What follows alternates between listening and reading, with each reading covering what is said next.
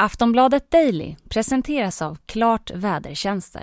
The Cuban authorities have taken a hard line after the biggest anti government demonstrations in 30 years. After thousands took to the streets in the capital Havana and other cities across the country, police used pepper spray and beat some of the protesters.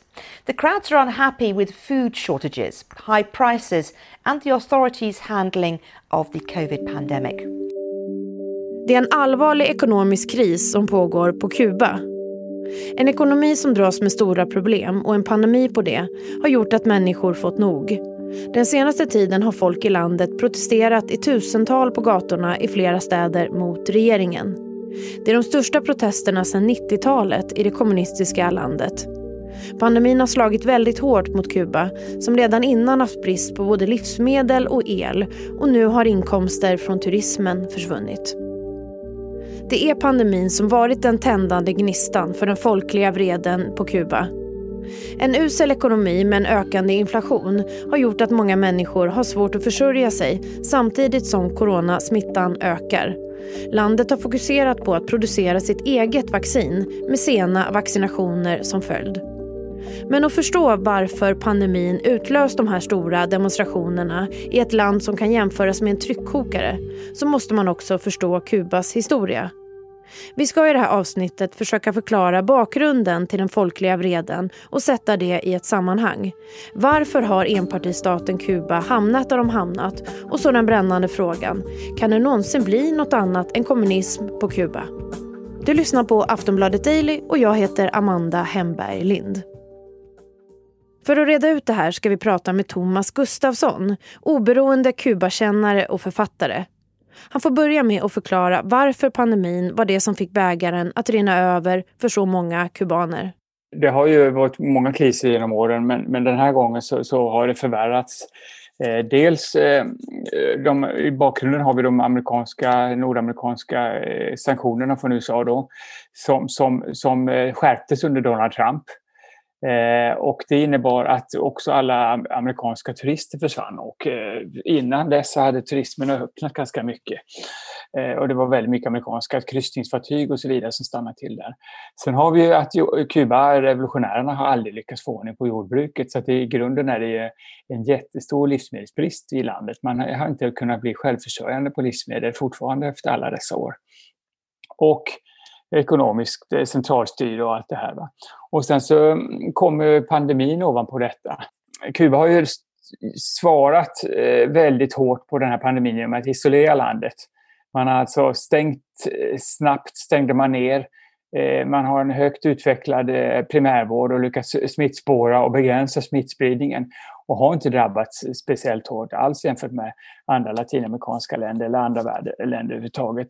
Men nu har man fått in deltaviruset och det sprids och man har inte hunnit vaccinera befolkningen. Man har tagit fram ett eget vaccin men, man, men det här eh, allt det här i sammanhang och krisen och sen har vi Venezuelas kris, eh, Venezuelas kollaps eh, där Venezuela har skickat väldigt mycket eh, olja till Kuba som man har använt sina olje, oljekraftverk och fått fram el, el så det har blivit en stor energibrist. Och nu i värmen, ingen energi, luftkonditioneringarna fungerar inte, eh, ljuset försvinner och sen ekonomiska krisen och sen har turismen försvunnit och sen sanktionerna blir mer och mer kännbara.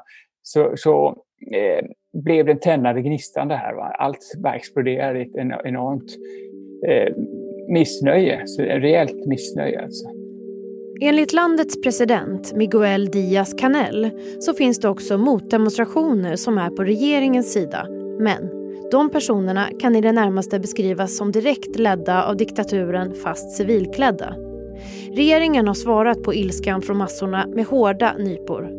Dels så, så, så skickar man dit polis och så vidare såklart va? och, och uniformerad personal, eh, regimens, eh, och visar sig. Men sen, sen gick ju också regimen ut och uppmanade sina trogna att, att svara det här. Så det har ju förekommit att det har kommit eh, sådana här grupper som är, mer eller mindre är partifunktionärer som har gått väldigt brutalt åt mot de här eh, protesterande. Så det har förekommit skador. Så det finns inga vapen som cirkulerar i Kuba bland eh, andra än militären och vissa specialgrupper inom polisen.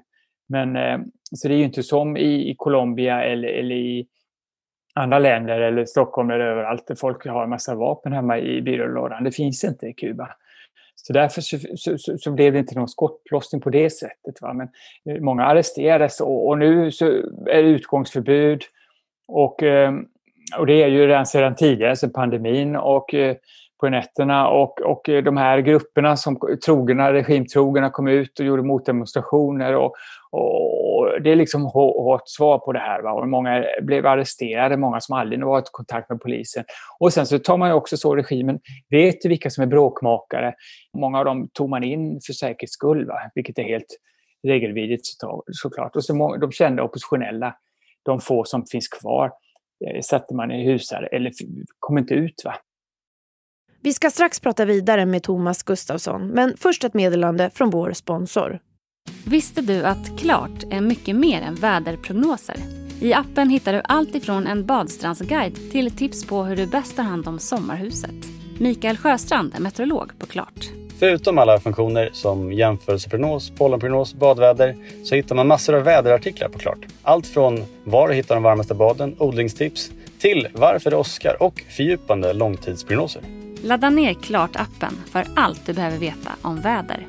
Du hittar den där appar finns. Och då var vi tillbaka. Kuba är en kommunistisk enpartistat och landets president Miguel Díaz-Canel tog över efter Raúl Castro. Raúl är bror till den numera avlidne Fidel Castro.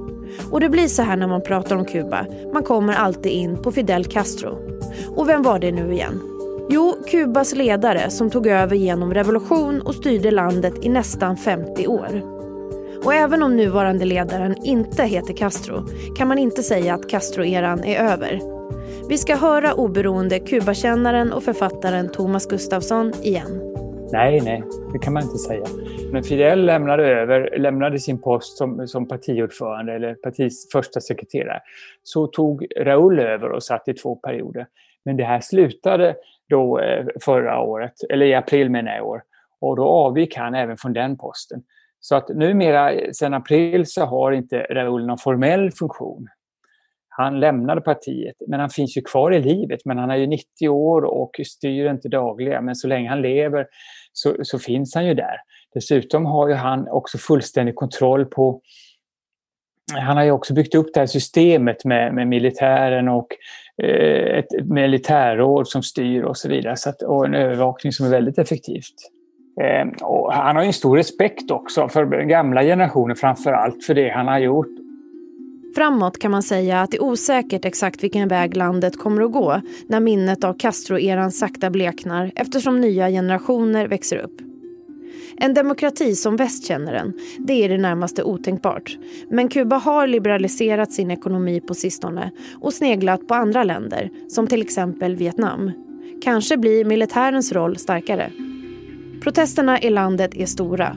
Inget liknande har skett sedan sommaren 1994. Och då var det demonstrationer som kom efter Sovjets fall.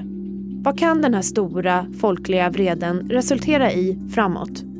Nu har vi en ny generation som knappt kommer ihåg Fidel Castro ens en gång. Samtidigt har vi en ny globaliserad värld och de, och de trenderna som, som når eh, Madrid, eh, Stockholm, eh, Buenos Aires, eh, Miami, allt det här, de här trenderna, musiken, modet, allt det flaxar förbi även i Havanna såklart. Va?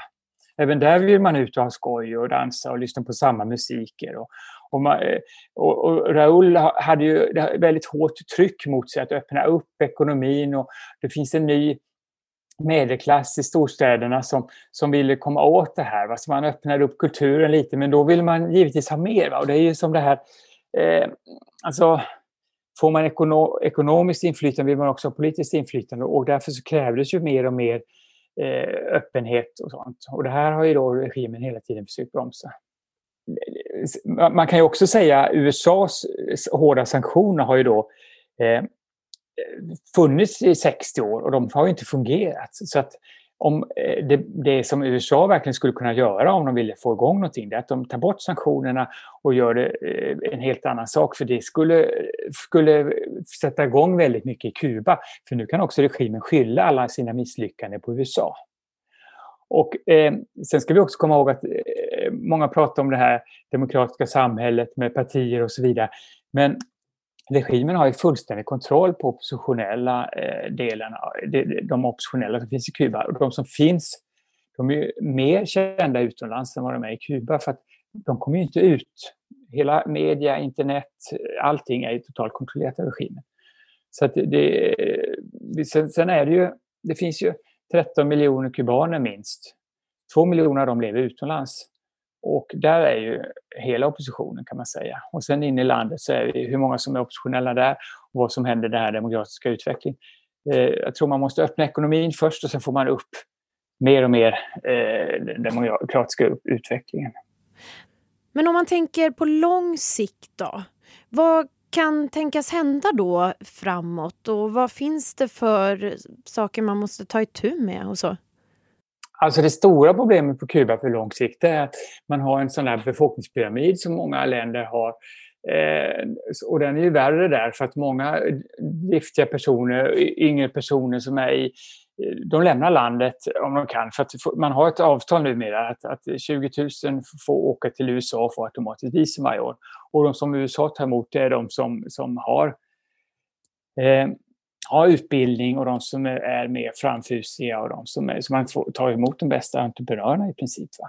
Och många, det, alltså bli, emigrera till ett främmande land, det kräver ju mod, eh, framåtanda och så vidare. Det är en speciell sorts människor som som blir eh, emigranter och, och, och de blir man av med nu. De som inte kommer längre. Så kvar blir ju då de som inte, kvinnor, ensamstående kvinnor med barn, för de stannar kvar. Man, man, ofta så är det väldigt mycket skilsmässor i Kuba så kvinnan stannar kvar med barnen och männen sticker. Eh, och åldringar. Så att det, det, redan nu börjar man få en sån här negativ befolkningskurva. Att, att Eh, vem ska försörja eh, Kuba i framtiden? Och det är ett stort problem. Det andra stora problemet, det största problemet är att man måste få igång jordbruket. För att få det igång det så måste man också göra stora jordreformer. Så där, eh, när den gamla fyrkantiga ortodoxa kommunisterna försvinner och det blir mer reformvänliga, mer öppna, så, så, så, finns det stora möjligheter för Kuba att öppna upp då. Och då ligger de bra till. Man tittar väldigt mycket på Vietnams väg. Det är de som är modellen, inte Kina utan det är Vietnam. Partiet behåller kontrollen men folk får ha lite små egen verksamhet och sen får man igång tillverkning eh, av olika slag. Så att, eh, men sen kom ju den här pandemin och alla de planer regimen hade sprack och nu står man där. De har, har en framstående läkemedelsindustri har lyckats få fram, och forskning har lyckats få fram ett vaccin som enligt internationella bedömare håller hög klass. Eh, och det är inte dåligt. Eh, och det ska, håller man nu på att försöka vaccinera befolkningen på. Men, så att eh, på så sätt så är det ju... Ja, det är väldigt komplicerat. Regimen jag tittar ju väldigt noga på hur Vietnam och Kina och de länderna har gjort. Va? Och det är den vägen man vill gå. Behålla makten inom partiet men öppna upp lite ekonomin, men inte för mycket.